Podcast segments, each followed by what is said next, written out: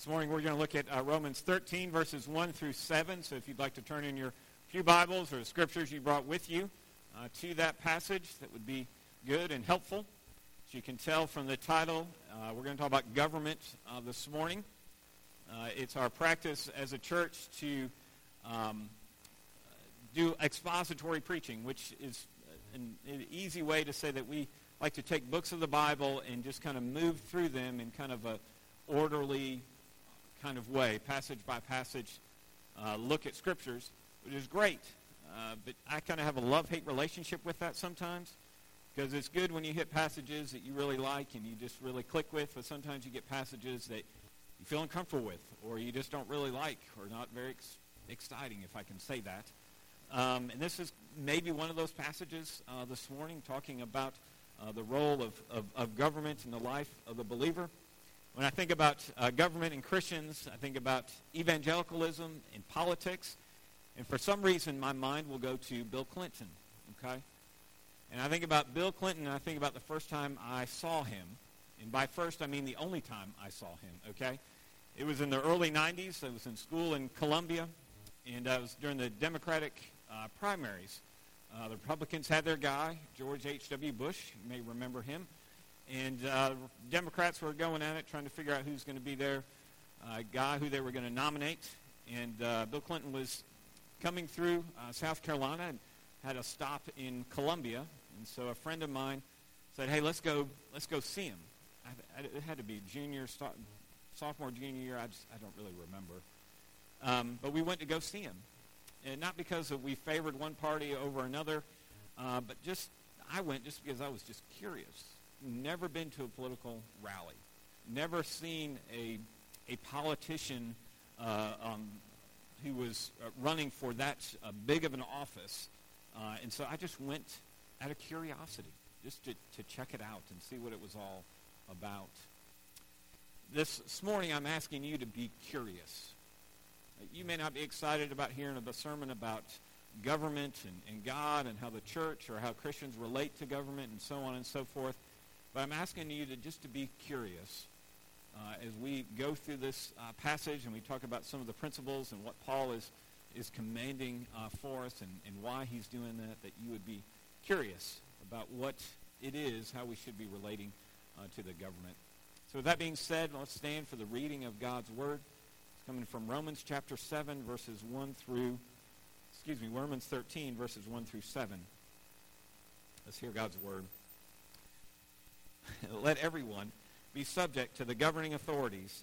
For there is no authority except that which is that which God has established. The authorities that exist have been established by God. Consequently, however, whoever rebels against the authorities, rebelling against what God has ins- ins- instituted. Thank you. I read it. I study a different version, so sometimes I hit these words. I did go to college, okay? I did graduate. And those who do well and do so will bring judgment on themselves. For rulers hold no terror for those who do right, but for those who do wrong. Do you want to be free from fear of the, of the one in whom in authority? Then do what is right, and you will be commended. For the one in authority is God's servant for your good. But if you do wrong, be afraid. For rulers do not bear the sword for no reason. They are God's servants, agents of wrath to bring punishment on the wrongdoer. Therefore, it is necessary to submit to the authorities not only because of possible punishment, but also as a matter of conscience. This is also why you pay taxes. For the authorities are God's servants who give their full time to governing. Give to everyone what you owe them. If you owe taxes, pay taxes. If revenue, then revenue. If respect, then respect. If honor, then honor. This is God's word. It's absolutely true and given to us in love. Let's pray together. Father God, we uh, ask that you would come and speak to us, that you would uh, give us insight, you would give us a direction, that you would help us to be your people, representing all that you are in the culture that we live in, and honoring you as we do so. In Christ's name, amen. Would you please be seated? As a parent of two, I consider it uh, my responsibility, our responsibility, to uh, teach certain things to our children, okay? Certainly you want to teach them the gospel, the Bible, uh, the stories in the Bible. Uh, we want to teach them theology. We want to make sure they can read.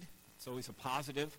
Uh, we want to make sure they can write, uh, that they're stewards of their money, uh, that they understand hard work, and the list could go on and on. But one of my personal priorities, not so much a, a huge priority, but it's to, to teach them or to show them good movies, okay? And by good movies, I mean movies that I like, that I think and know that they need to like as well, okay? One day, this couple weeks ago, I was sitting in the living room, and I was Rocky was on. It was the end of Rocky 3, I believe, Mr. T. And one of the kids comes through, and they say, what, what are you watching? It's like, why would they want to hit each other like that? That just doesn't, I would never do that, and on and on. I said, that's Rocky. Like, you need to like this movie and understand it. And I realized how much work I had and how much I need your prayer support in this process uh, because they've got to like these quality movies out there. Probably one of my favorite Rocky movies, if I'd identify one, would be Rocky 4, okay?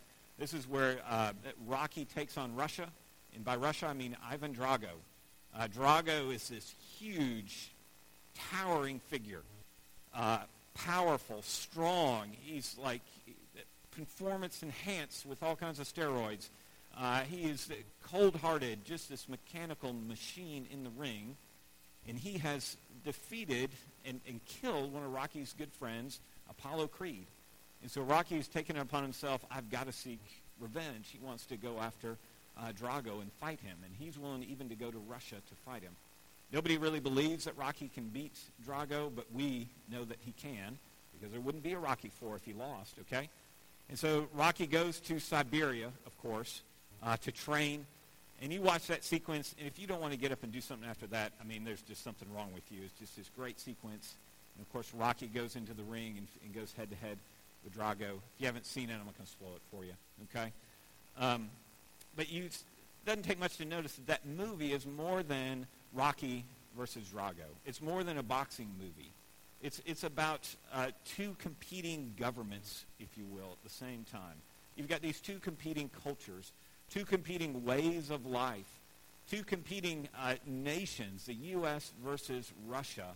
Each one at the time, it was the time of the Cold War, when it came out, it, fighting with each other, competing to be superior.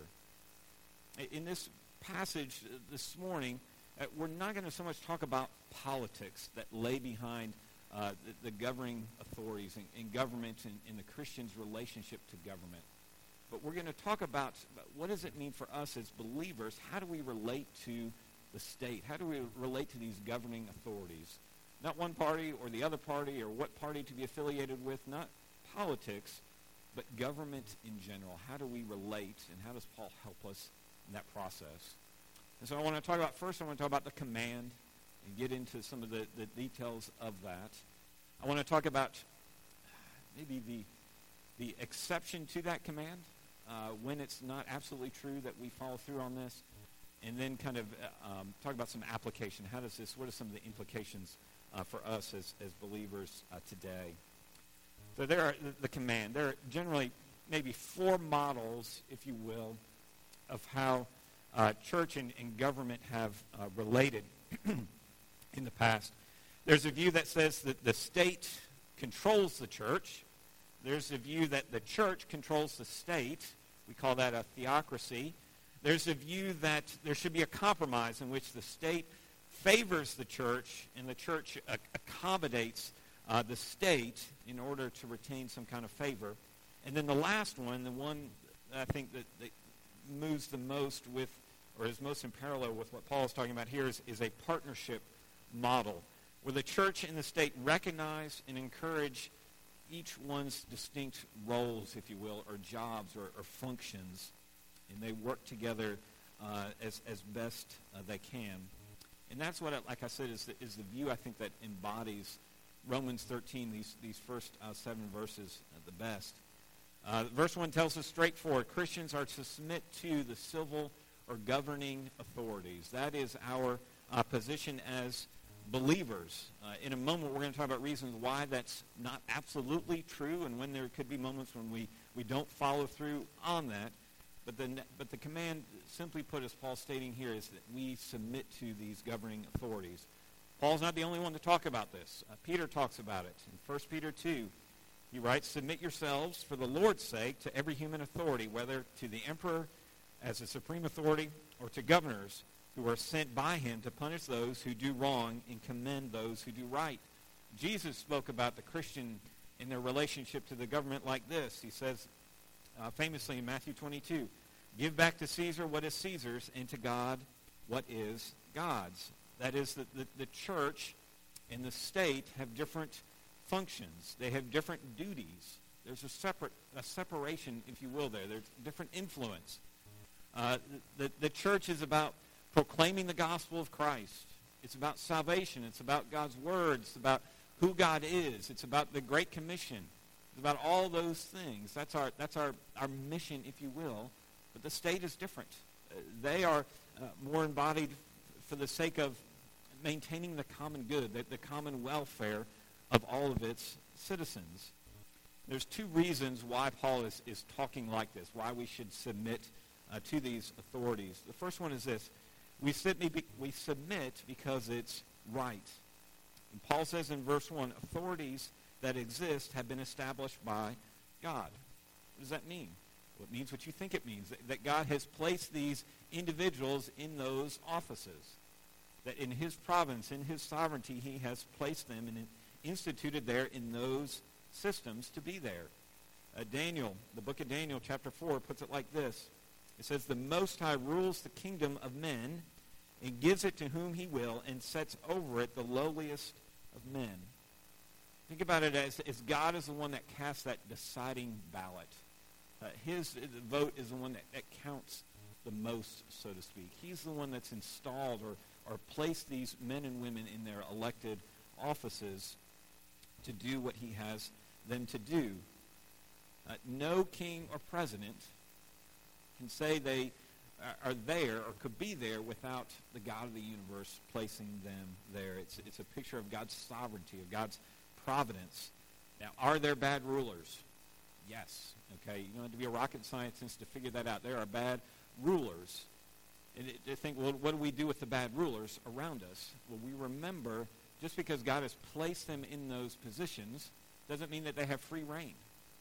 That they are and will be held accountable. There will be a day when the president past presidents will, will stand before their maker, stand before God and be held accountable for their actions and for their decisions. And I'm sure they would welcome our prayers in the midst of uh, all that they do in their office. The second thing is we submit because we need social order. We need social order. Verses 3 and 4. Do you want to be free from fear of the one in authority? Then do what is right, and you will be commended. For the one in authority is God's servant for your good.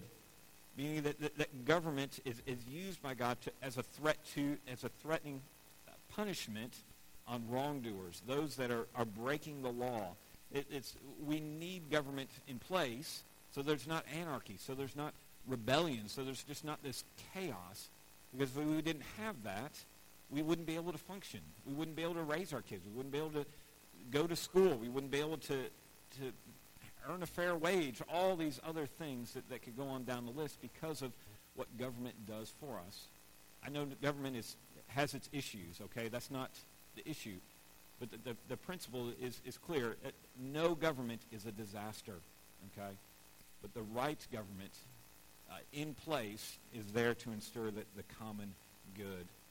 In, in a moment, we're going to talk about the idea of, of civil disobedience and when that might be um, a, a, card that we play, so to speak, as, as Christians.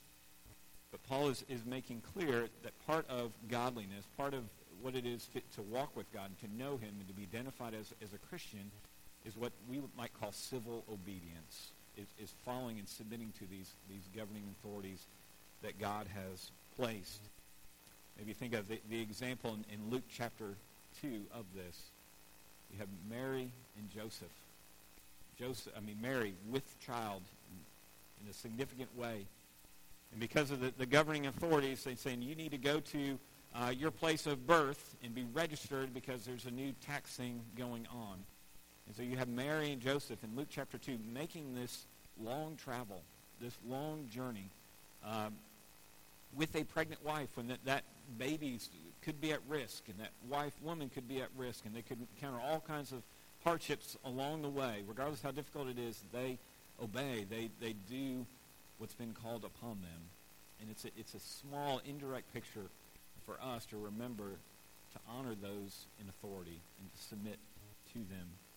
That's the principle. That's the, the command, if you uh, will. Let's talk a little bit about the, the limits of that command.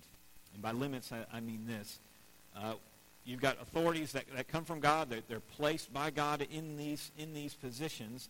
There's still the questions. There's still the question that, that runs through our heads.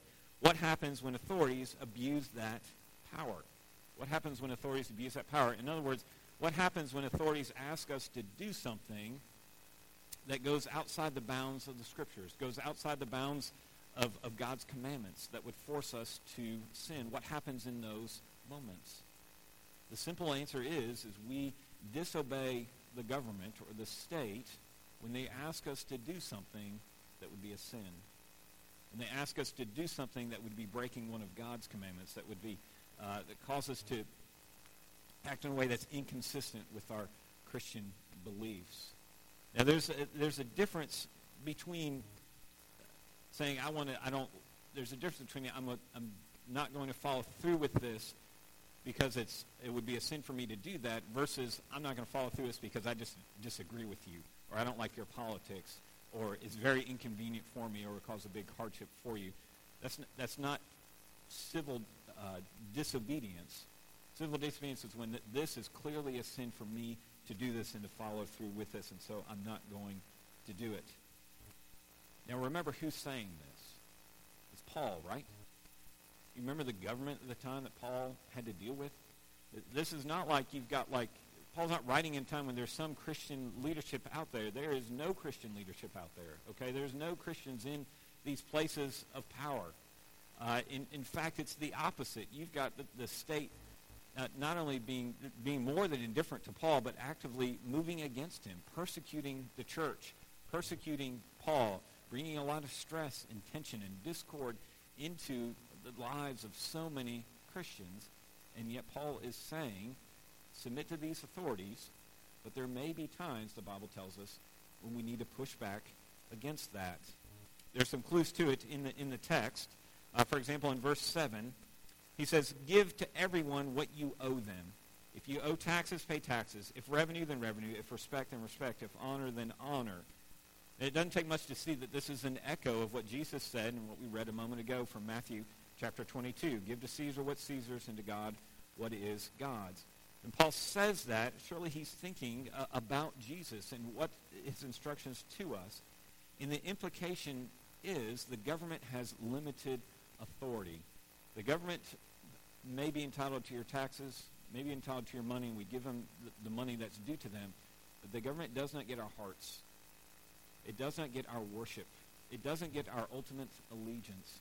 Our ultimate allegiance, our ultimate authority is not the state, but it's God himself. We as his, as his people and he as our creator and our savior. He is our ultimate authority, our ultimate judge. The other clue in this text regarding uh, our allegiance to our higher authority is in verses 3 and 4. For rulers hold no terror for those who do right. And then verse 4, he is God's servant to do you to do you good. He's helping us see that government is God's servant, okay? Not the other way around. It's, it's, it's not its own servant, okay?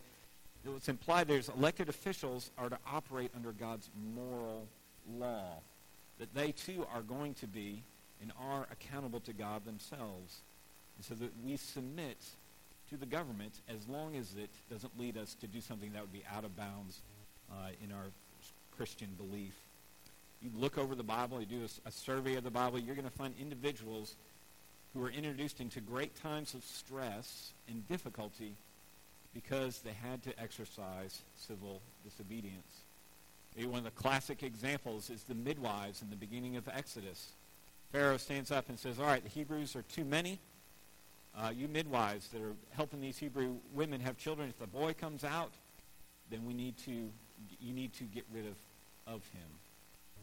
And of course, the, the midwives respond by saying, however, he, Exodus tells us the midwives, however, feared God and did not do what the king of Egypt had told them to do, yet they let, they let the boys live.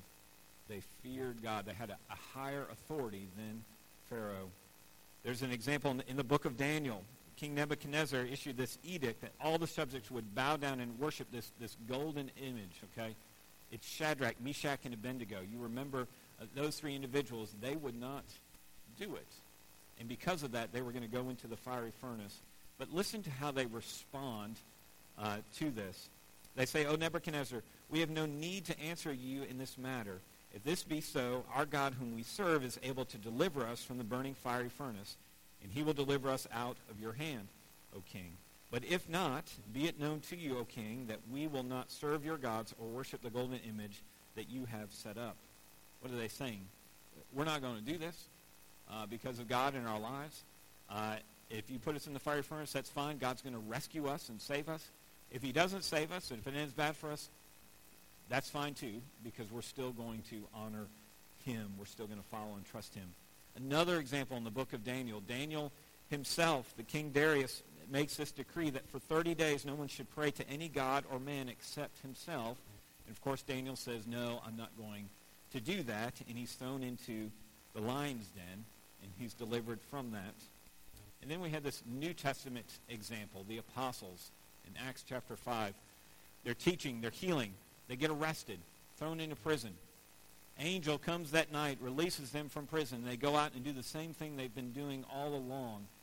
And the religious authorities, leadership comes in and they say, what are you doing? You're supposed to be in jail. You're not in jail. Why do you keep doing this stuff? We told you not to do this anymore. And they respond classically, we obey God rather than man. The implication being that we serve a higher authority. That You cannot tell us to do something that Scripture uh, commands us to do. The bottom line is that we are always to obey the authorities, uh, boss, government, whatever it may be. But however, if that authority commands us to do something that we know that Scripture prohibits, then we're not obligated to do that. We're not obligated to do that. The last thing is this, that application of all this, and then we'll, we'll close with a, a word of prayer. Um, maybe let me get it, approach it like this. Uh, there are five wrong views of government.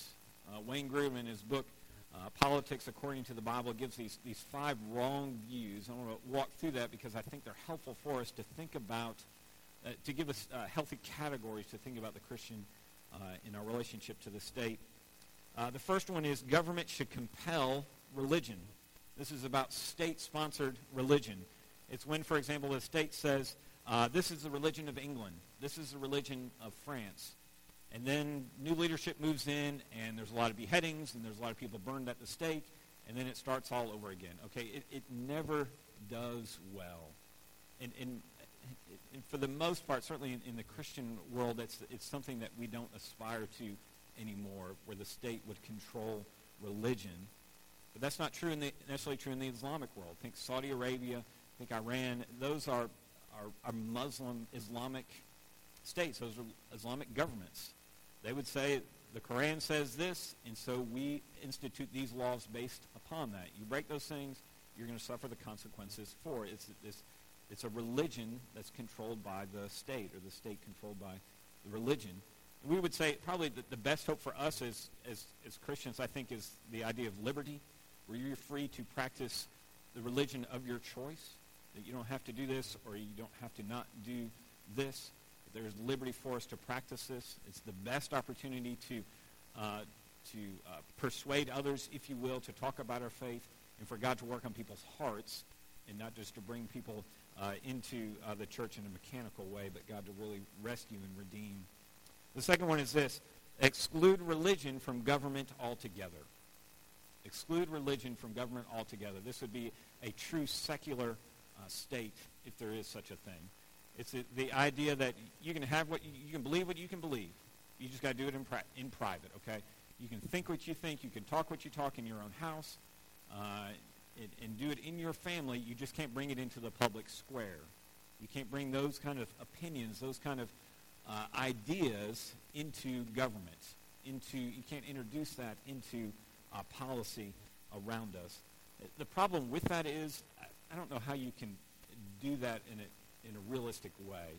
I mean, we all have um, a worldview that we um, that seeks to answer the big questions of life. Where do we come from? Where are we going? What's the problem? What's the solution? So on and so forth. We all have those those world views. How can you not? In, in our religion tells us, our Christianity gives us that those world views, those answers to the questions. How can you not let that bleed into how you live your life and, and bleed into uh, culture around you? it doesn't matter if you're a Christian or a non-Christian. Uh, even if you're you're not a Christian, that's your religious view, and you are letting that religious view seep into how you do policy, how you do life, and how you uh, talk about how things should be. Uh, the, sec- the, the, the, third one is uh, all government is demonic. The idea being that since we live in a fallen world, the government has fallen too. These are government. These are bad people. Uh, we should just withdraw. Christians should just withdraw, form their own culture, form their own way of doing things, and totally ignore uh, the, the government around us. I don't think you can read this passage. Paul is saying those, those individuals have been um, instill, installed by God, in a sense, that, that God has placed them there, uh, and therefore, um, there for a reason. Uh, you can't totally escape that. Uh, the fourth one is uh, do evangelism, not politics. Uh, do evangelism, not politics. Forget about politics. Forget about voting. Forget about all those stuff that's on the ballot, just share your faith. Just be concerned about people receiving the gospel and, and believing it for salvation.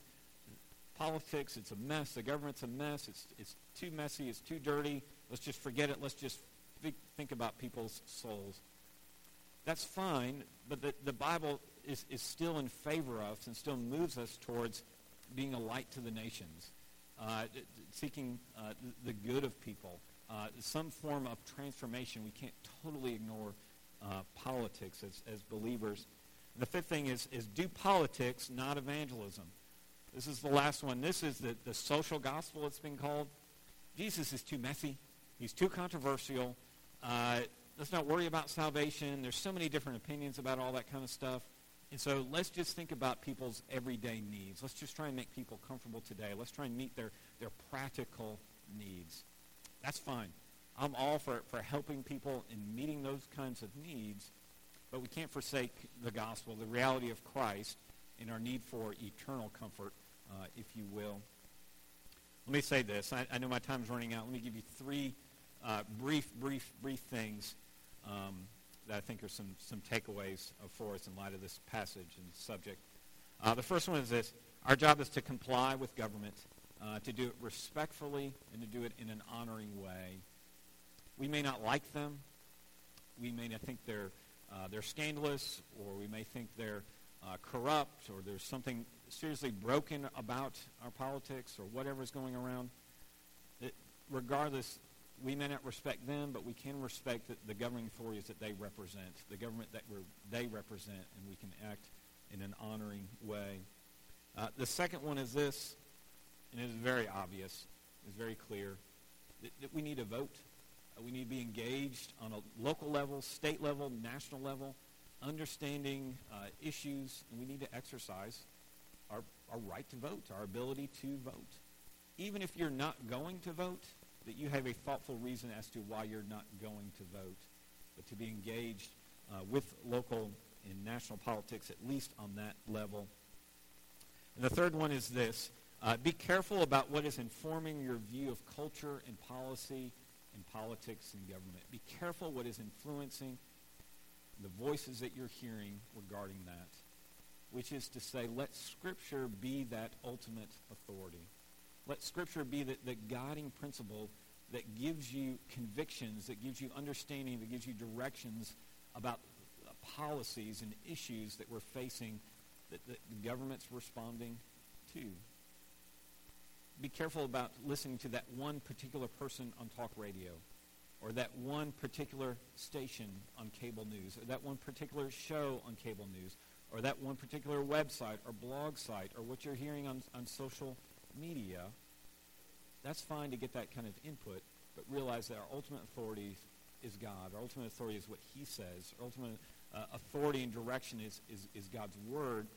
And let that be the thing that gives us weight to form our convictions about a culture and policy and things that the, the state is involved in. Again, big picture. I've said this, I feel like dozens of times. Paul, for 11 chapters, has said, this is the gospel. This is what God has done. And starting in chapter 12, he said, this is what it means for you. And part of what it means for us is our relationship to the government. And this is one of Paul's implications for how we relate to the state. Let's ask him to give us grace and to follow this through.